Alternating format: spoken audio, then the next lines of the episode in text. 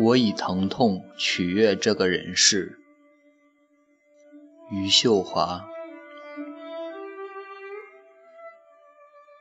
当我注意到我的身体的时候，他已经老了，无力回天了。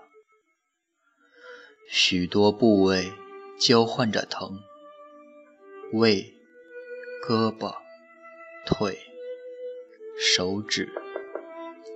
我怀疑我在这个世界作恶多端，对开过的花朵恶语相向。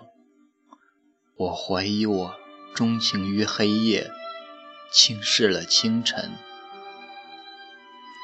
还好，一些疼痛是可以省略的，被遗弃，被孤独，被长久的荒凉收留。